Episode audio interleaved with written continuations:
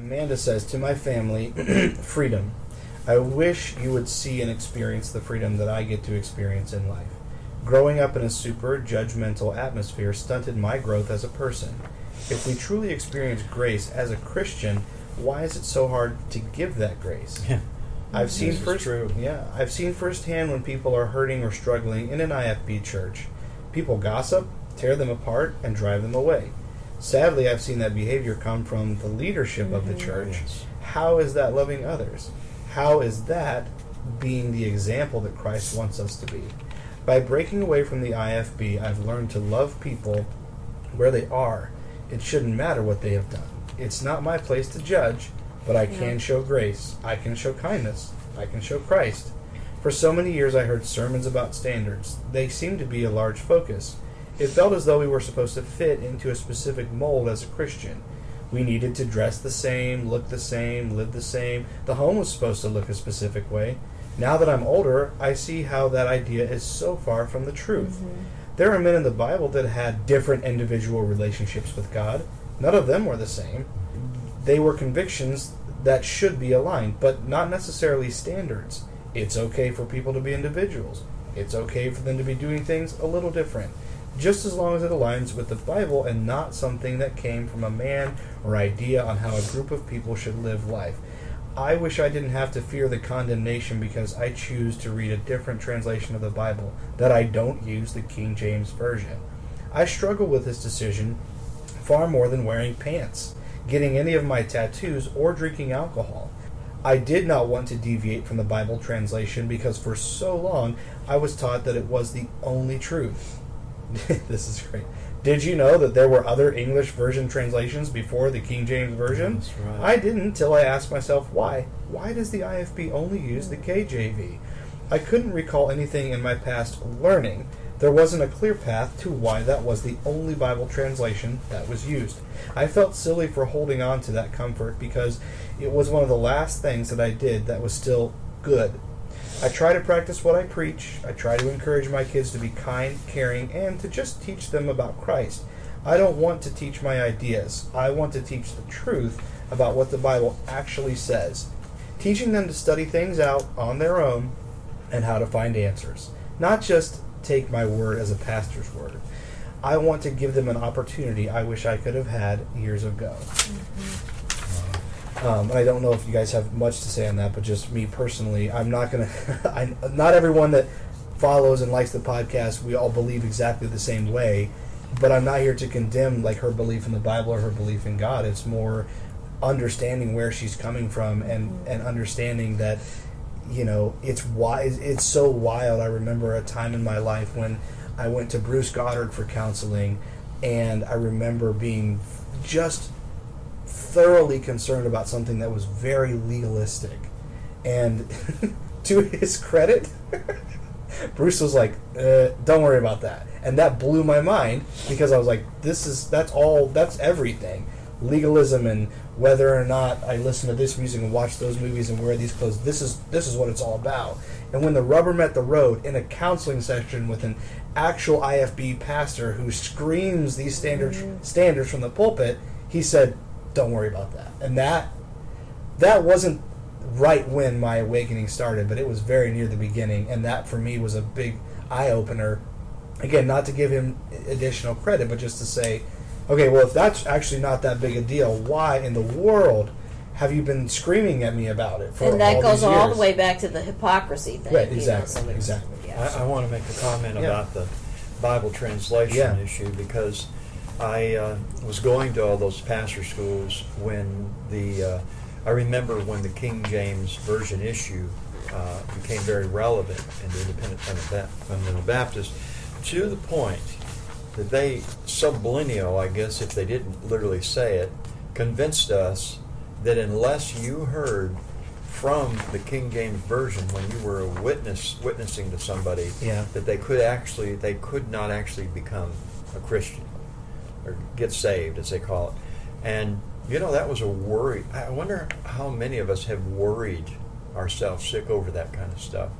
What happened to me was after all these many years of being in the ministry, I was suddenly no longer in the ministry. I, w- I was named assistant pastor, but I really wasn't at that active. I had to work several jobs, and I was a nighttime janitor after working all day, and I was doing cleaning a school building, and I wanted to pass the time by listening to Christian radio. Well, it, it was back to back preachers of all different denominations. And I, I remember after six weeks of listening to these guys on the radio, and only one of them used the King James Version. And when I came, I remember coming to the conclusion that all of them knew God pretty well. As a matter of fact, I fell in love with a couple of them. I, and they weren't the King James guys. They were a couple. I came to the realization that we were misled, totally misled. There's a lot of that we don't about this King James version thing. It's it's a version, okay, and it's archaic language. It, it doesn't all mean the same. Is if you use that every word thing, you're going to really confuse a lot of people. So I don't. I could go further with that. If you if you take the time to listen to Bob Utley on on the Bible, uh, he has many he has many YouTubes. Pastor in uh, Lubbock, Texas, very helpful man, and not to be denied for what he has to say. That's all. Definitely not a Baptist. Um, I would say to you that I commend you for your freedom and growth. That's remarkable. I don't know how old you are, how old your kids are, how long you've been out, but your depth of accomplishment is really huge. And you've opened, from my perspective, you've opened the greatest opportunity that you ever could have for your own children by teaching them to think for themselves. That's uh, probably the number one thing that fundamentalism aims to take away from everyone is your Yeah. ability to Oh, think yeah. for yourself and the fact that Your you- self worth. Yeah, it's all tied together. Mhm. If you can't think for yourself, you don't have any self worth because all your thoughts came from somebody else. Exactly. So, good on you, girl. All right, Nicole says, honestly, the biggest thing is the fact that I have to tiptoe around the fact that I drink alcohol. There are so many holidays that me and my colorful siblings have to pretend like we don't drink when everyone knows we do. Tiptoeing around my parents and sister because they associate alcohol with evil or whatever they think. It's so frustrating because years of conditioning has me thinking that there's something wrong with me when the reality is I like wine and whiskey and whatever. It's so annoying that we can't enjoy Christmas with a bottle of wine like normal people do. Instead, we have to pretend because some old guy told them to believe it was wrong, even though Jesus himself drank. You're not going to take that out of the uh, mid, uh, the Middle Eastern culture. It, it was Yeah. totally in there. Is there? Yeah. Yeah. Can't Yeah. take it out. Well, they You like- I mean, the well, out. they dismiss it, but you know. Well, it's they like to say it's new wine, and they like to classify that as grape juice, but that's not what it says. It doesn't. No. It says wine. Remember that wedding? I wish I'd have been Yeah. there. Yeah, you got I lit. wish- Turned all that uh, water I wish wine. the IFB leadership had been there. Yeah. Had some of the wine that came out at the end of the party. Exactly. all right. Exactly. Did you have anything? I'm not putting you on the spot, Uh, but it's okay if you don't. Yeah, I don't know your journey, Nicole, but um, I would just say that one of my children claims that alcohol is a very good social lubricant. And I think um, in the case of your Christmas parties with your family, probably would do a lot Yeah. of good. Yeah. Uh, our kids were drinking before before we let that go. Yeah. Mhm. And uh, I remember being just a funny story. One of one of our the last of our children to really be able to walk away from legalism and, and fundamentalism was on a trip with us, and we were uh, we'd gone to the Grand Canyon by train. And Oh, yes. So the deal was you it was a package deal. You ride the train up to the Grand Canyon. You spend the day up there looking around, and then you ride the train back. And uh, on the way home, you have a celebration because you got to see Yeah. Grand Canyon, and so they, yeah, so they um, they s- they serve champagne on the way back, and so and then the guy said, or sparkling cider if you like that better, you know. So that child of ours that wasn't quite Is it out- Andrew? Yeah, Then just he doesn't that's- care. yeah. Okay, it was Andrew. Me and Andrew have gotten So- plastered on this podcast. So Andrew is is with us, and he's still not you know, Well, so he hasn't let remember his dad is there too. Yeah, Right, well, yeah. but you know, we had talked. We had talked about it. You know, so anyway, the the guy comes along with the champagne flutes and the champagne, and uh, Andrew's up at the front of the observation car. And really, we were on that car. It was a lady and her little boy, and Andrew and me and, and Yeah, your dad. That's we were the only ones in that whole day, yeah. observation. So, and Andrew was up at the front of the car with that near that lady and that kid, and um, so the guy comes along and he, he's up at the front serving Andrew, and and I said to Max, I said, I could have champagne if I wanted it, and he said, Yeah, you could, and I said, No, I, I don't think. You know, I was worried about Andrew. I said, Yeah. No, I better not. So. The guy got to our seats and he goes, I would like one sparkling cider and one champagne. Good for him. I was like, okay. So you were So- worried about being the so- right example, and Andrew was just like, "Nah, "I'm gonna have some." No, no, Oh. he, no. Oh, he you said that. Oh, he said. this. I forgot. He said he ordered. He told the guy one sparkling cider and one awesome. champagne, and I so I got it. And I'm thinking about this, you know, because because I really grew up in a teetotaler's house, Yeah. even before we Yeah. were fundamentalism. You know, there was never alcohol in the house, and. I'd never seen my par- my grandparents on my mother's side. They were French, so you know Yeah. we saw some drinking there. But no, I never saw anybody drunk. I never saw any fights. Yeah. You know, and I was really had no idea what effect alcohol would have on me, except that I'd been told that if I took one drunk, You're I'd become die. an alcoholic. Yeah. You know, mm-hmm. if I have one drink, I'm gonna, it's going to make mm-hmm. an alcoholic of me. So I'm thinking about all that. You know, Yeah, no, that's a lot. champagne, and I'm thinking about it. And I'm thinking about the fact that Andrew was right up there at the front of the car. Right. He's still, you know, so. Anyway, I drank it. I drank most of it. I think I was scared, you know, that I Oh, was going to get drunk on this one Yeah. flute of champagne. Yeah. Because that's a thing. But anyway, you know, all that to say, it, y- it would just chill the whole situation It out for you It if your parents could handle that. Yeah. Maybe y'all should all go get a drink somewhere before you all go over there to their house. It's a stiff one, so Show up happy. So- It was a great day when I realized that there I'm not in trouble with God for drinking alcohol, and uh, it's something I I'm a regular wine drinker uh, every evening. Basically, it's rare if I don't, and I understand that you can abuse it, and uh, like anything else, Yep. you know, there's a lot of abuse out there in Like a lot religion. of areas, but like food. yeah. but, yeah. and you know, I have a lot of Baptist friends that you know chug down the Nyquil, and uh, I I pref- prefer the wine. Yeah. It might be better for you.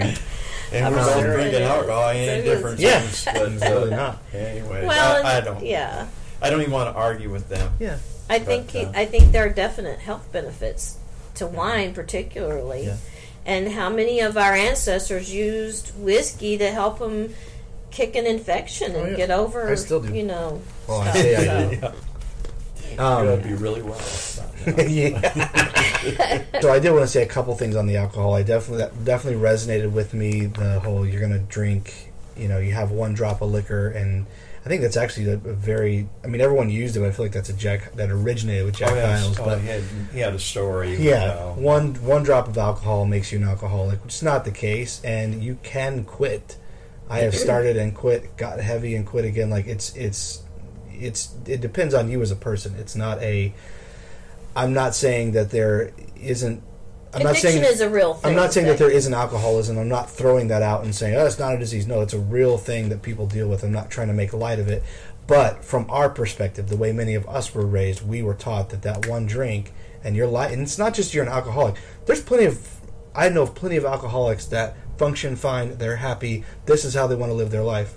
Good for you. That's fine. You're not getting DUIs. You're not putting other people's lives at risk. You're just risking your own liver. That's your call. Like that, your health is your call. By the way, all the gluttony that goes on Right, in right. IFB churches don't get us started. We we all know, but that's something that the alcohol is a big thing um, because that's something that you know a lot of people you know some some parents can be fine with the movies and the pants on girls and all that but the alcohol they just can't handle and so i think it is ridiculous especially because it's called out in the bible by their savior not just that he drank it he made it for other and you think jesus didn't drink any wine at the wedding you're you're kidding yourself number one number two he he gave it to other he served it They didn't have it and he gave it to them. That's an extra step.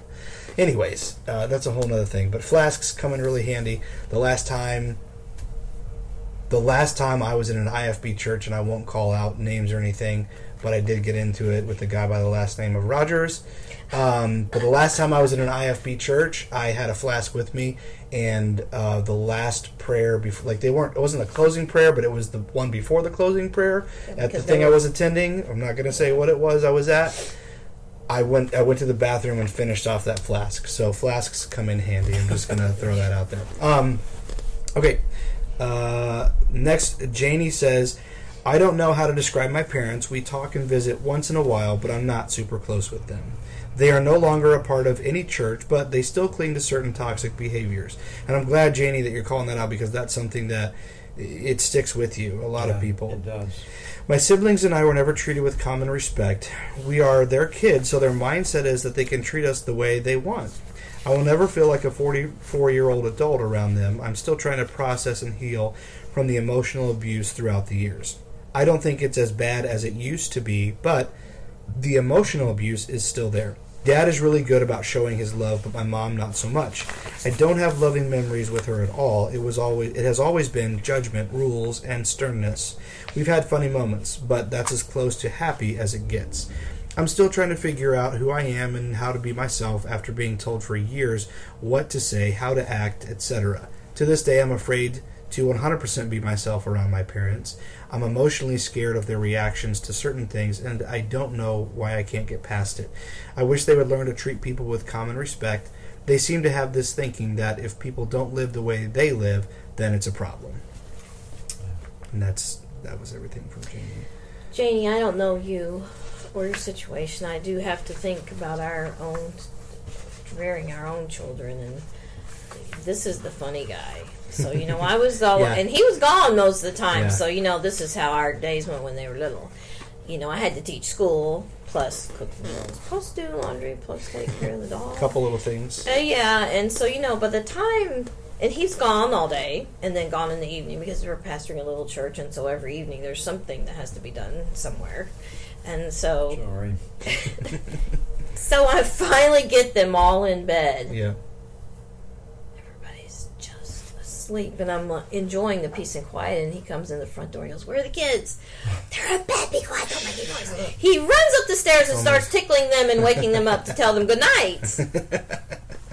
So, so yeah. So, So I you don't know get if that. that. plays into your mom's sternness. I would say that some of that's probably from her own upbringing, possibly things Yeah. that things that she's judging herself for, and it just gets thrown over onto you you as well. But the biggest thing that I take away from what you've said, if you haven't already seriously considered therapy, I Janie, just uh, one one last word I want to uh, say to you, and that is, uh, parents don't realize how important their opinion is to their children. They just don't realize, and I see that in your writing. I wish that they would express how much they appreciate and love you. I think probably down in their hearts they do, but the lack of saying it is so painful. Please don't let that um, keep you from being who you are. Like you say, you don't feel like you can be who you are when you're with them. Be who you are. Uh, that'll, that's where you'll be the happiest. And uh, you're very valuable, and uh, you're very important. That's all. Well said. So the next person is anonymous, and they said, if I could have an open conversation with my parents, I would tell them how proud I am of the growth in my life and my siblings' lives. I would tell them that it would mean the world to me to hear that they are proud of us too. But I know why they feel like they can't say that. I would want them to know that I noticed the financial sacrifices they made to give us what we needed, and that being an adult has opened my eyes to that. I would tell them that I do drink and have experimented with some drugs, and it doesn't make me feel shame. I would tell them that I enjoy having drinks with my friends and family. I would tell them that I am so happy in my relationship, and I know that I made the right decision by living with my significant other before making the decision to get engaged or married. I would tell them that I'm happy, and I don't feel that I need a religion or a relationship with a higher power to be happy. Maybe that will be something I seek in the future, but my life feels full without it right now. I would tell them that I hope they're genuinely happy too, and would love for us to be able to respect each other's choices no matter how different they may be. Um, End of her letter. yes. Hi. um, I am proud of you. I am so proud of you. I'm proud of the choices that you've been making since you've been allowed to make your own choices. And I only wish that your parents could see the wisdom that's gone into the choices that you've made and the kindness and the love that comes out of those decisions. Um, I wish I could say that I could see that your parents changing, and I, and I hope that they can.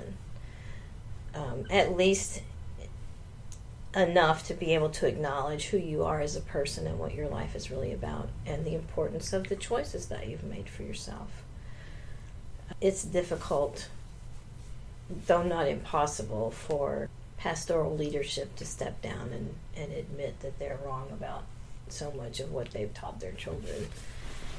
And I think that's what a lot of the kids that have written in for this podcast deal with. You Mhm. know, they're Yes, you have parents that They're are in a rut. so they really are. so deeply entrenched. They have to throw away everything that they've believed they think that they believe and have taught you in order to have a relationship with you. And and that's really not true. I mean, it helps a lot. But it's not you know if they really truly could comprehend unconditional love they could maintain whatever they believe is right for them and allow you to maintain and be who you are and be happy for you as you're happy with the choices that you've made for yourself and i think that uh, that's kind of on the bottom shelf there you know it Yeah. kind of boils it down Yeah. for all of this you know is Mhm. that is that is that as fundamentalists parents our minds were so brainwashed and so warped by um, the IFB leadership Yeah. that we can't let go of those things and accept our children as they are. But That's I'm right. thankful that I'm thankful that's not been the case for us, and I would Yeah. hope that Well- for all of the kids that have written in over this, Yeah. that that could be that way. for No. them. want to make Yeah. a comment, and that is PK kids. That's Yeah. such a tough place to have to live. It's so hard. and just let me say this to you because you know I've had to grow past a lot of things that I thought were I was very dogmatic about for many years, but we have made God so little in our teaching because you mentioned you've you've uh, had been drinking some alcohol, experienced with drugs. Well, you know we unfortunately we were taught that you know this was of course you can't be right with God. God's gonna could kill you, definitely gonna judge you. Boy, we didn't know how big God was. We didn't know how much He loved us, and we didn't understand that these things are not what He's really upset about. yeah. These aren't the things that God is grieved over. He's grieved over our rules and regulations and lack of just loving people where they are. And so we hear you. Your life is obviously better than it's ever been, and it sounds like a beautiful life. And be proud of it, and and know you're valuable. Just going to add one thing to that, and that is that I love how much you wish genuine happiness for your parents. Yes. And I your siblings. yes, I think that speaks highly of who you are as a person. Yeah. Agreed. Okay. Lauren says, Dear church mom, the kids are all right. I'm taking the good things I've learned and using them and getting rid of the harmful stuff. They aren't going to hell because they aren't being raised Baptist. No parent is perfect. By admitting I didn't have a perfect childhood, that doesn't mean I hate you. I'm just pointing out there are things I do not want to repeat with my children. But by not admitting to any fault makes me feel like I made things up in my head, mm-hmm. and I will be gaslit no longer. My feelings are valid. Dismissing them isn't healthy, no matter what the pastor says. I will always love you, but love is not blindly falling in line. My relationships are not predicated on your pastor's approval. I am happy, safe, and loved, without a church, pastor, or religion guilting me into doing things to be worthy of Mm. love. And so, are you. you. It's very well stated. Wow, Lauren. Yeah. I want to just right away say that uh, the churches we've failed as churches, and most of us, not all of us, but most of our churches have failed, and that we've tried to make a life for people, which all we should have done was teach them what was the, the values of the Word of God and let them live their whole lives. Instead, we've tried to run every every aspect Mm-hmm. of their life, and that's the more, the longer I get away from all that teaching, that toxic environment, the more I see that you can have a relationship with God. Of course, this would have. Here comes the piano, grand piano, without going to church. Yeah. And church can foul a person Ooh, up so Dolby. bad. You know, it just is. It's, it's a shame what churches do to good, sincere people looking for truth. I have a lot of thoughts, Lauren. I just think that um, You're down the road pretty far. Yeah, I would agree, and I I, I bless really think it's hilarious that you say your kids aren't going to hell because they aren't being raised Baptist. Because your Yeah, parents probably wouldn't think that was funny, but I think that Where was did we think we had a monopoly on eternity? I don't know Yeah. where we ever got that. Um, I don't know where you're really at with your relationship with your parents. You know, if it's it, it almost sounds like you don't really have much communication with them at all. But um, I think you've got the essentials of parenting down really well. You know, I think, um, and I think I think that uh, number two on your list, no parent is perfect. By admitting I didn't have a perfect childhood doesn't mean I hate you. Just pointing out there are things that I do not want to repeat with my own children, and you Oh, know, yes. so so one of the reasons parents, fundamental parents, can't get over this boundary that's between them and their children who don't accept everything that they believe is they can't admit they were wrong Yeah. as a 12 year old, I remember my mother saying to me, I, I said, but mama, isn't this, isn't that, they say that, that this is bad, and there was a bad name for it. And she said, well, that's what they say, but that's not what it really is. And I said, but what about everything you taught us to believe? And she said, I'm not sure that everything I taught you to believe was really the truth. Oh wow. yeah. Wow. And you know, I think that if we could get fundamental parents to just take a step back Yeah. and really truly use their God given brains Mhm. To look at things and say, you know what, that really doesn't make sense. Yeah. That really doesn't add up. All of their arguments for thus and so don't hold any water, Mhm. you know, but they can't because if they let themselves use their logic and their brains, they have to admit they're wrong. Right.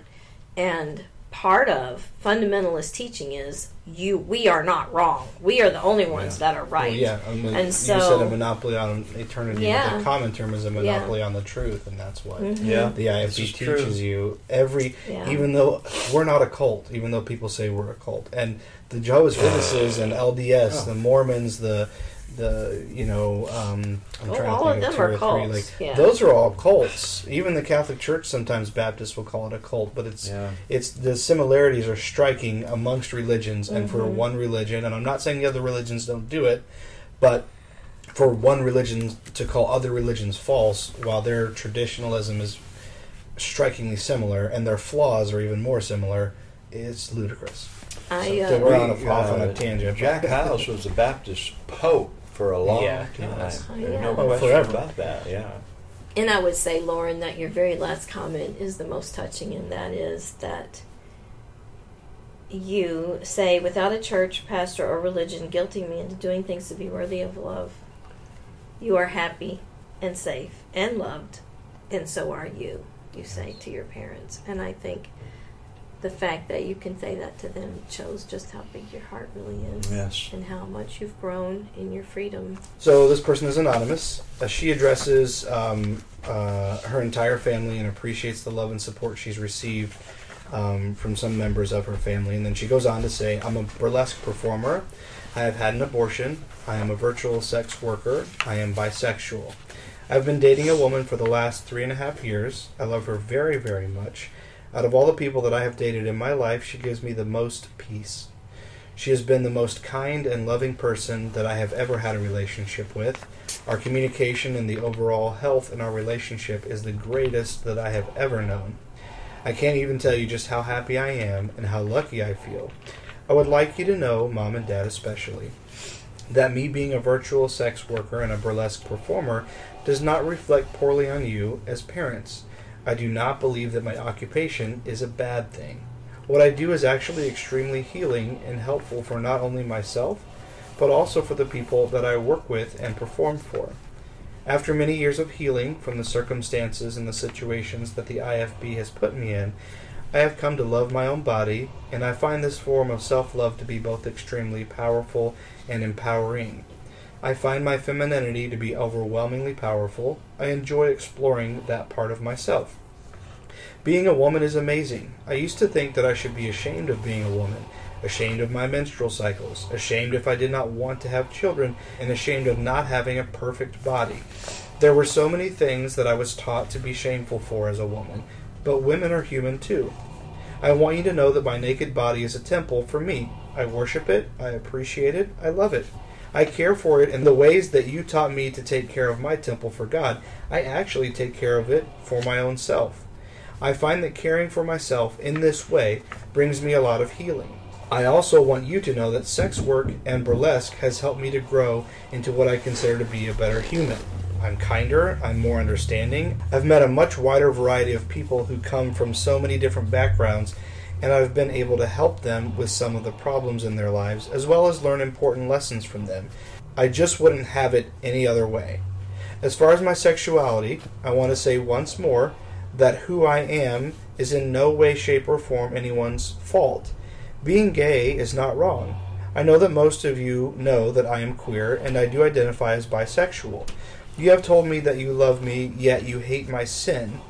Even though we're close, and I do know that you do love me, hearing your love for me framed in that way is very hurtful. I don't think that loving someone is a sin, no matter who it is. I don't like being made to feel that I or my girlfriend are simply being tolerated at any point in time. I would like to be like everyone else in the family. I would like to be able to bring home a significant other and not have any weirdness or strangeness surrounding our visit. I do commend you all for being so kind and sweet. I thank you for making those gestures over the last few years, but I do know that there is still a little bit of resentment from some of you. I feel like you want me to come back and eventually marry a man. Even though I am bisexual, I would like for you to know that that's probably never going to happen. I have found the person that I would like to spend the rest of my life with, and she just so happens to be a woman. I really want you all to know that I truly love her and she loves me and we love you. There is more that I could get into, but for now I'll just say this. I love you and I accept you for who you are. I really, really hope that one day you'll be able to look at me, see exactly who I am, and recognize that I am proud of who I am as well as who I have become. I hope that you will truly love me wholly. Not wholly as in holy, holy, holy Lord God Almighty, but holy is in W H O L L Y. All of them. Yes. Well, this brings a lot. I think it brings um, a lot to the table um, in this discussion, particularly. Um, I will say that when you all were children, a voice spoke to me one day and said, What if one of your children came to you one day and told you they were gay? What would you do? And I said, out loud, but no, nobody was around. I said, I would love them. They're my child. And uh, since then, I have learned many, many things that are not acceptable thoughts inside of fundamentalism. But I've, I have a very dear friend um, who I have learned much from because she had a 15 year old son who committed suicide because he was mistreated for the choice he made. Mm. And I would just say to that, I don't believe that any child makes a choice that gets them threatened and mocked and bullied and harassed. That's not something any child chooses to do. Yeah. Or should have to go through. Yes, and it, it woke my heart up to the fact that this child did not choose their sexual identity. And that sounds a little off kilter from one side, but what I mean is this child who expressed to his mother from the time that he was two that he was a girl, did not make a choice at the age of two to be bullied and harassed and ultimately end his own life over his sexual identity. And I may not have phrased all that quite right, but because I know you, I think that you can hear my heart in that. And I think uh, even my very dear friend who lost her son, um, there's just pieces of that whole picture that I'm still learning. But I do know that, and I'm thankful that you have found a way to be yourself and to be who you really are in spite of the way you were raised and without that uh, threat of taking your own life or feeling that you needed to just to escape um, the harsh judgment that I'm sure you felt not only from your family but from many other people as well. Right. I'd like to have a talk with your mom myself. hey, your letter, you know, that was a challenge to everything I was taught as a uh, independent fundamental Baptist, and I'm ashamed of a lot of our attitudes towards so many types of people when I was uh, that I accepted back then. You have challenged me because I, your letter is sincere. I can see that. Your letter cries out for acceptance. I see that. You're very confident in who you are. I see that. Uh, how many people have we just X'd off because they didn't fit in the box according to this independent fundamental teaching, and we've we've never learned from them. We've never tried to understand them, nor loved them, by the way. But uh, I remember you, and, and growing up, and have great memories of you. And I just want you to know I still appreciate you and love you. And you you you've challenged me. You know you have. And uh, but I'm for you 100 percent. Okay, I almost said your name. I have one other thing to address that she brings to light, and that is this this love and tenderness that our families, that some parents have found a way to express toward their children who don't believe like they believe, and yet it feels so conditional because you know in the back of your mind and in your heart that that their biggest reason for loving you and accepting you is that that hope that they can draw you back into the circle of the IFB and their and their way of thinking.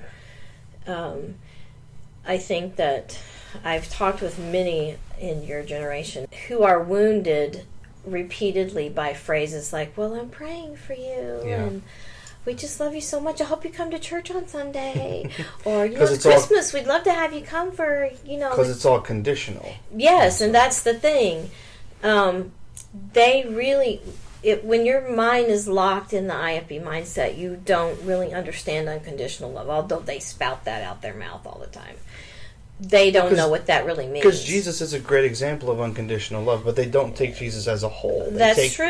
but Jesus. they will actually say they will use. I've heard them use the term unconditional love. Yeah, a lot. But it's it's dichotic, and that's a whole nother subject. But I have had um, young people say to me, "I wish they could just say I love you without." Yeah. You know, putting anything else after it, yeah. and I wish they, I wish that they could know what those phrases do. You know, like "Oh Lord willing," you know, yeah. like like God is going to stop them from coming to visit me. Right. You know, right. Um, stuff like that. And there, probably anyone listening to this could give me fifteen different phrases. That um, there's a word for those phrases. I can't think what it is, but it's uh, you know, it's just those uh, pat statements. You have gone beyond anything you should have to do for your family. Mm-hmm. You have mm-hmm. really reached out to them. Honestly, mm-hmm. that's what you've done. Yeah. You deserve to be loved for who you are, and I really mean that. That's beautiful. Okay, so we got one one more, Josh, and he says, "I do like that we're ending with this one because this is, and I've loved every you know statement that everyone's written so far. I don't want anyone to feel like I'm trying to tout one above another or anything. I just like that this is the one we're ending with because this is a this is just a simple conversation that this person would like to have with mom and dad and because of all the legalism they can't even this person isn't even trying to approach whether or not they've still followed their biblical standards, their legalism, or whether or not they still believe the way they do, or read the same Bible, or go to they don't even. Who cares about any of that? Really, really. Right. Mm-hmm. They're just trying to say, "Hey, mom and dad, this is what's going on in my life," and they can't even get to that. As far as I understand, they can't even get to that place because all the legalism, legalism steps mm-hmm. in ahead of that conversation and bars them from having that conversation. So, hey, mom and dad, it's been a while since we haven't talked lately. I wanted to tell you about what Cecilia and I are up to. No, no grandbabies yet, but we did get a puppy. His name is Loki. He's a golden retriever. He's just over a year old, and he's the most adorable, mischievous, chaotic ball of fluffy energy that has ever existed. It figures that Cecilia and I, possibly the two least energetic people on the planet, would end up with the most high energy dog our vet has ever seen. We love him so, so much, and he's the perfect addition to the family. Speaking of energy, we're going to need a lot of it in January. Cecilia has enrolled in a master's program to make a career change that she's very excited about, and I'm starting an undergrad program in January. I've discovered over the last several years that I have a deep interest in philosophy, and I'm planning to see this all the way through to a PhD so I can teach philosophy at the college level. It's going to be a long road, but it's something I'm incredibly excited to jump into. For a very long time, I've felt like I'm not fulfilling my purpose in life, and this feels like something that will fill that void. We're going to be extremely busy, unspeakably tired, but immensely satisfied in knowing we're taking positive steps toward a better future. Work is going really well too. I know I've struggled to find things I'm good at or care to sink time into and perfect, but I finally found a good niche in digital marketing that is interesting enough to hold my attention while still allowing me enough free time to pursue things I'm passionate about. I'm good at this, and my bosses are some of the best I have ever had. I found my place for now. Since I brought up things holding my attention, remember when basically nothing did in school? I found out a couple years back that I have pretty severe ADHD, and it was one of the best days of my life. I know it sounds strange to say that getting diagnosed with ADHD would be a good day, but it was. Finding out that I'm not stupid or bad or hopeless, but just wired differently was such a huge relief. I started crying right there in the doctor's office. The relief of finally knowing what was wrong and how to deal with it is something I'll never forget. I'm on medication now that helps quite a bit when I remember to take it, and it's had surprising but a welcome positive impact on my day to day life and relationships. Life is good. I'm glad we had a chance to talk. We have and still are working hard to make ourselves better and maybe the world too as a result. I really hope you're proud of us. I definitely am. Well, I just loved your letter, Josh. I'm, I know uh, my wife may want to say something, but I think just so. enjoyed it. Uh, the ADHD thing, uh, I we probably have a thousand memories of being laughed at or asked why you couldn't concentrate on things and thought it was all you. And here you found out it wasn't your fault. And uh, very heartfelt letter. You are making the world a better place, you and your wife. And uh, Josh, thank you very much for that. You're very valuable. And anything you're having guilt over from your childhood, please remember that's not your fault. Don't carry it. Well, I can't tell you how it breaks my heart that you can't just pick up the phone and call your mom and dad and tell them exactly what's going on in your life. And know that when you told them they would be happy for you and that they would just love you unconditionally because you're their son. So we've adopted you. Stuart said he's okay with that. Um, I know there have been times and on our journey out that our kids couldn't just pick up the phone and call and share anything or everything that was going on in their That's lives. true. And I'm, they may still have some things they're not telling us, but um, I'm. It makes me even more grateful that our family has has come out of this together. And although we're on all different levels of healing, and none of us are really at the same place, we're all still connected and together. And I wish that all of you could have that. Um, I wish that every couple that comes out of this could get to the place where Max and I are now. We're not perfect, you know, but we've never had a better marriage. The more of fundamentalism we let go of, the better our marriage has become. and the better our relationship with our children has become. And I think that all stems from the reality of how much of our relationship with our own self has improved and changed, and how much we've come to the place where we could see that we are of value, Yeah. and that Seeing we that don't. you're valuable yourself. Yeah, and realizing our own worth. Stuart and I were talking about that last night, you know. Um, so I'm happy, thrilled to pieces. You got a, that diagnosis. I know what it means to have something wrong with you I need that not- diagnosis, by the way. and not know what it is. And so you that. can't fix it because you don't know what it is. Right.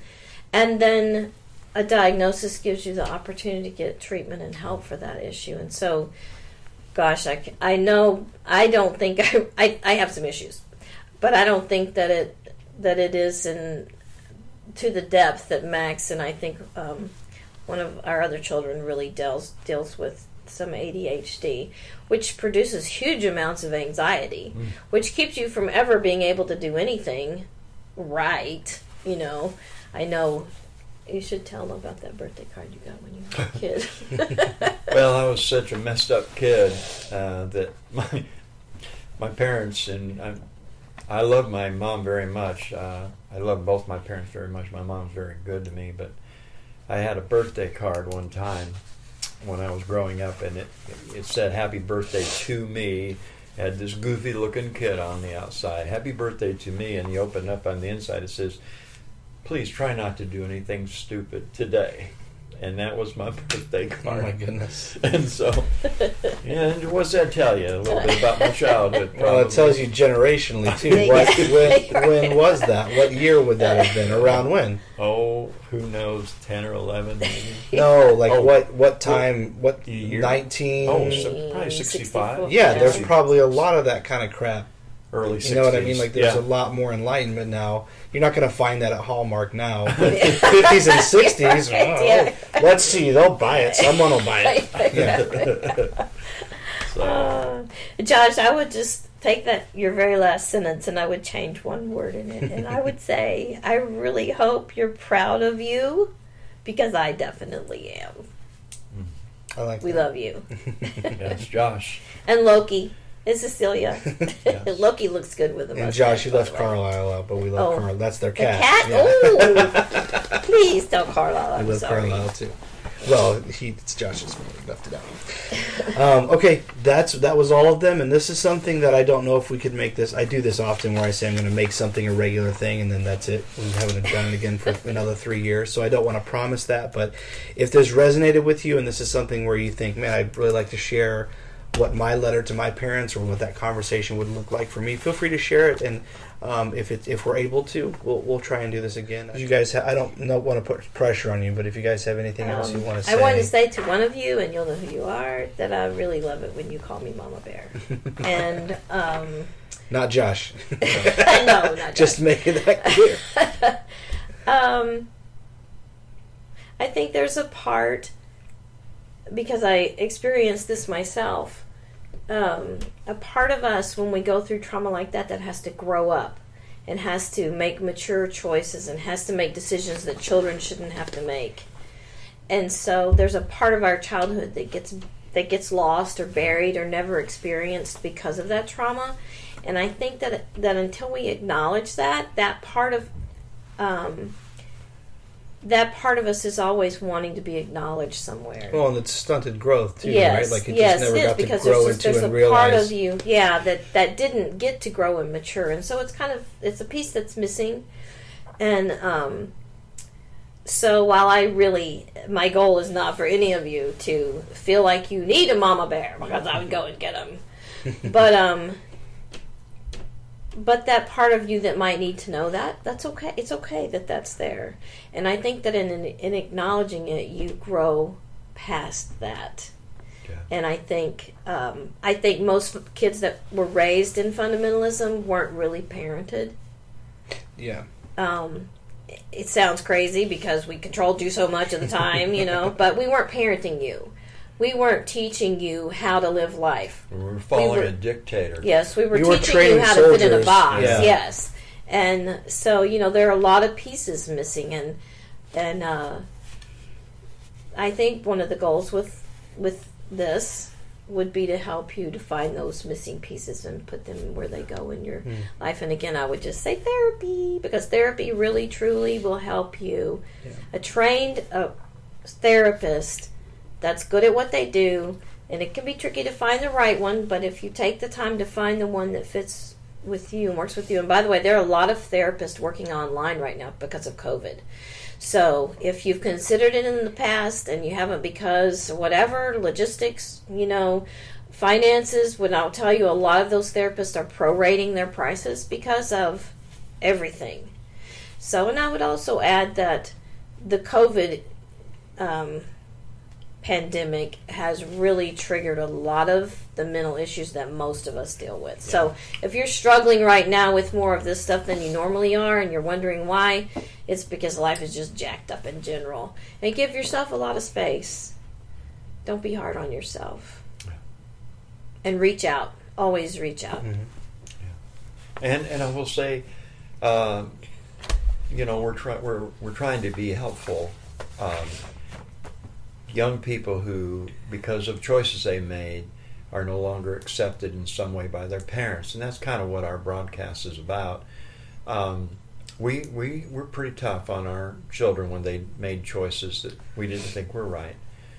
Um, and but I, I guess there is something inside of me. I was not going to live without a relationship with my children. I, I couldn't accept that, and I understand not every parent is where we are, but we've been blessed by children that have been willing to put up with a lot of stuff they shouldn't have had to to stay in contact with us. So you know it works both ways. But the one thing I want to take away from I want you to take away is wherever you are, please don't blame yourself. Mhm. You can't do that. You're too valuable and you're too important to, as Josh said, my wife and I want to make a, this world a better place. Well, they definitely are, and you definitely are. And uh, if your parents can't see that, it's their uh, problem, not yours. That's right. That's well said. I want to add just on the end of that about therapy, um, because I'm I, I've kind of fallen off with my therapist lately, but I do I have been in therapy for a few years now, and I am very happy that the first therapist I went to was the right one, but it doesn't always happen that way. So I just want to even especially now I know it's more difficult to shop around because you can't be with them in person. Two things I want to say about getting a therapist right now. One is it's different when it's in person. I'm not saying it's less or more or better or worse. Just know that even if it seems a little off on the computer, you know, if you're doing Zoom or whatever you're doing, it's generally different or better in person. And I'm not trying to discourage you with that. I'm trying to say if you get started, the therapist seems right, they're saying the right things, you're trying them out and it's working, but something's off. It could just be that it's virtual instead of in person. That's the first thing. Second thing is, don't be afraid to shop around. Like I said, I'm really happy that I got the right therapist right out of the gate. But when that doesn't happen, advice from my mom, advice from people who um, uh, are former military, just people that have been under a lot of stress. I'm not saying all that's everyone that I've talked to, but some of my friends are former military, and a lot of them, whether they're in therapy and former military or not former military, but they are in therapy, they tell us they've told me many times, like, look, if you don't like your therapist, who cares? Keep looking. Keep looking. It's okay to cut that tie, you know, especially if it's only one or two sessions in, and try to find someone else because there, it's, we're all humans, we're all different. So there's gonna be there. There's no way every therapist is gonna be perfect for you, and at different times in your life, you may need a different therapist. So And I think everyone that that wrote in answer probably is aware of this, but um, I have found some very therapeutic support groups for people recovering from religious abuse, which includes emotional, mental, all of it. physical. It's just It all runs of it. gambit. Sexual. It's all connected. So. Um, if you'd be interested in any of those, just um, Shoot us a message at the podcast. Yeah, yeah. mhm. We'll, we'll, we'll we'll- get you over to I the will right specific you. group. I'll get you those links and help you figure out which one you feel like might be the best. I want to thank my son Stuart. he's, he's a pretty fine feller, Thank you. and uh, for letting for not being ashamed of his mom and dad. which Us old I- fogies. Thanks, Thank you. thanks, Stuart. Thank Love you. you. You can call me Bubba. You were about to. That's fine. Thanks, Bubs. Um, all right. Well, I hope that you guys enjoyed this episode of Not Your Mother's podcast. As always, I'm thoroughly grateful that you took the time to watch this far or even skipped past a few things to get to what you wanted to hear. Thank you for your time. Thank you for your eyeballs. Thank you for listening. If you have comments or questions, feel free to shoot us a message uh, via private message or Thank you drop for a your comment. input. Yeah. Yes, and, and, and everyone, you. yeah, and everyone that wrote in, of course, we're very grateful that you were kind and vulnerable, kind with your Mm-hmm. time and generous with it, and vulnerable with your words. Yes. You, I know that you're helped by my parents here, but I also know that you helped a lot of other people that you Yeah. may not Mm-hmm. Even know by sharing and and sharing a life. So, all right, we hope you enjoyed this episode of Not Your Mother's Podcast.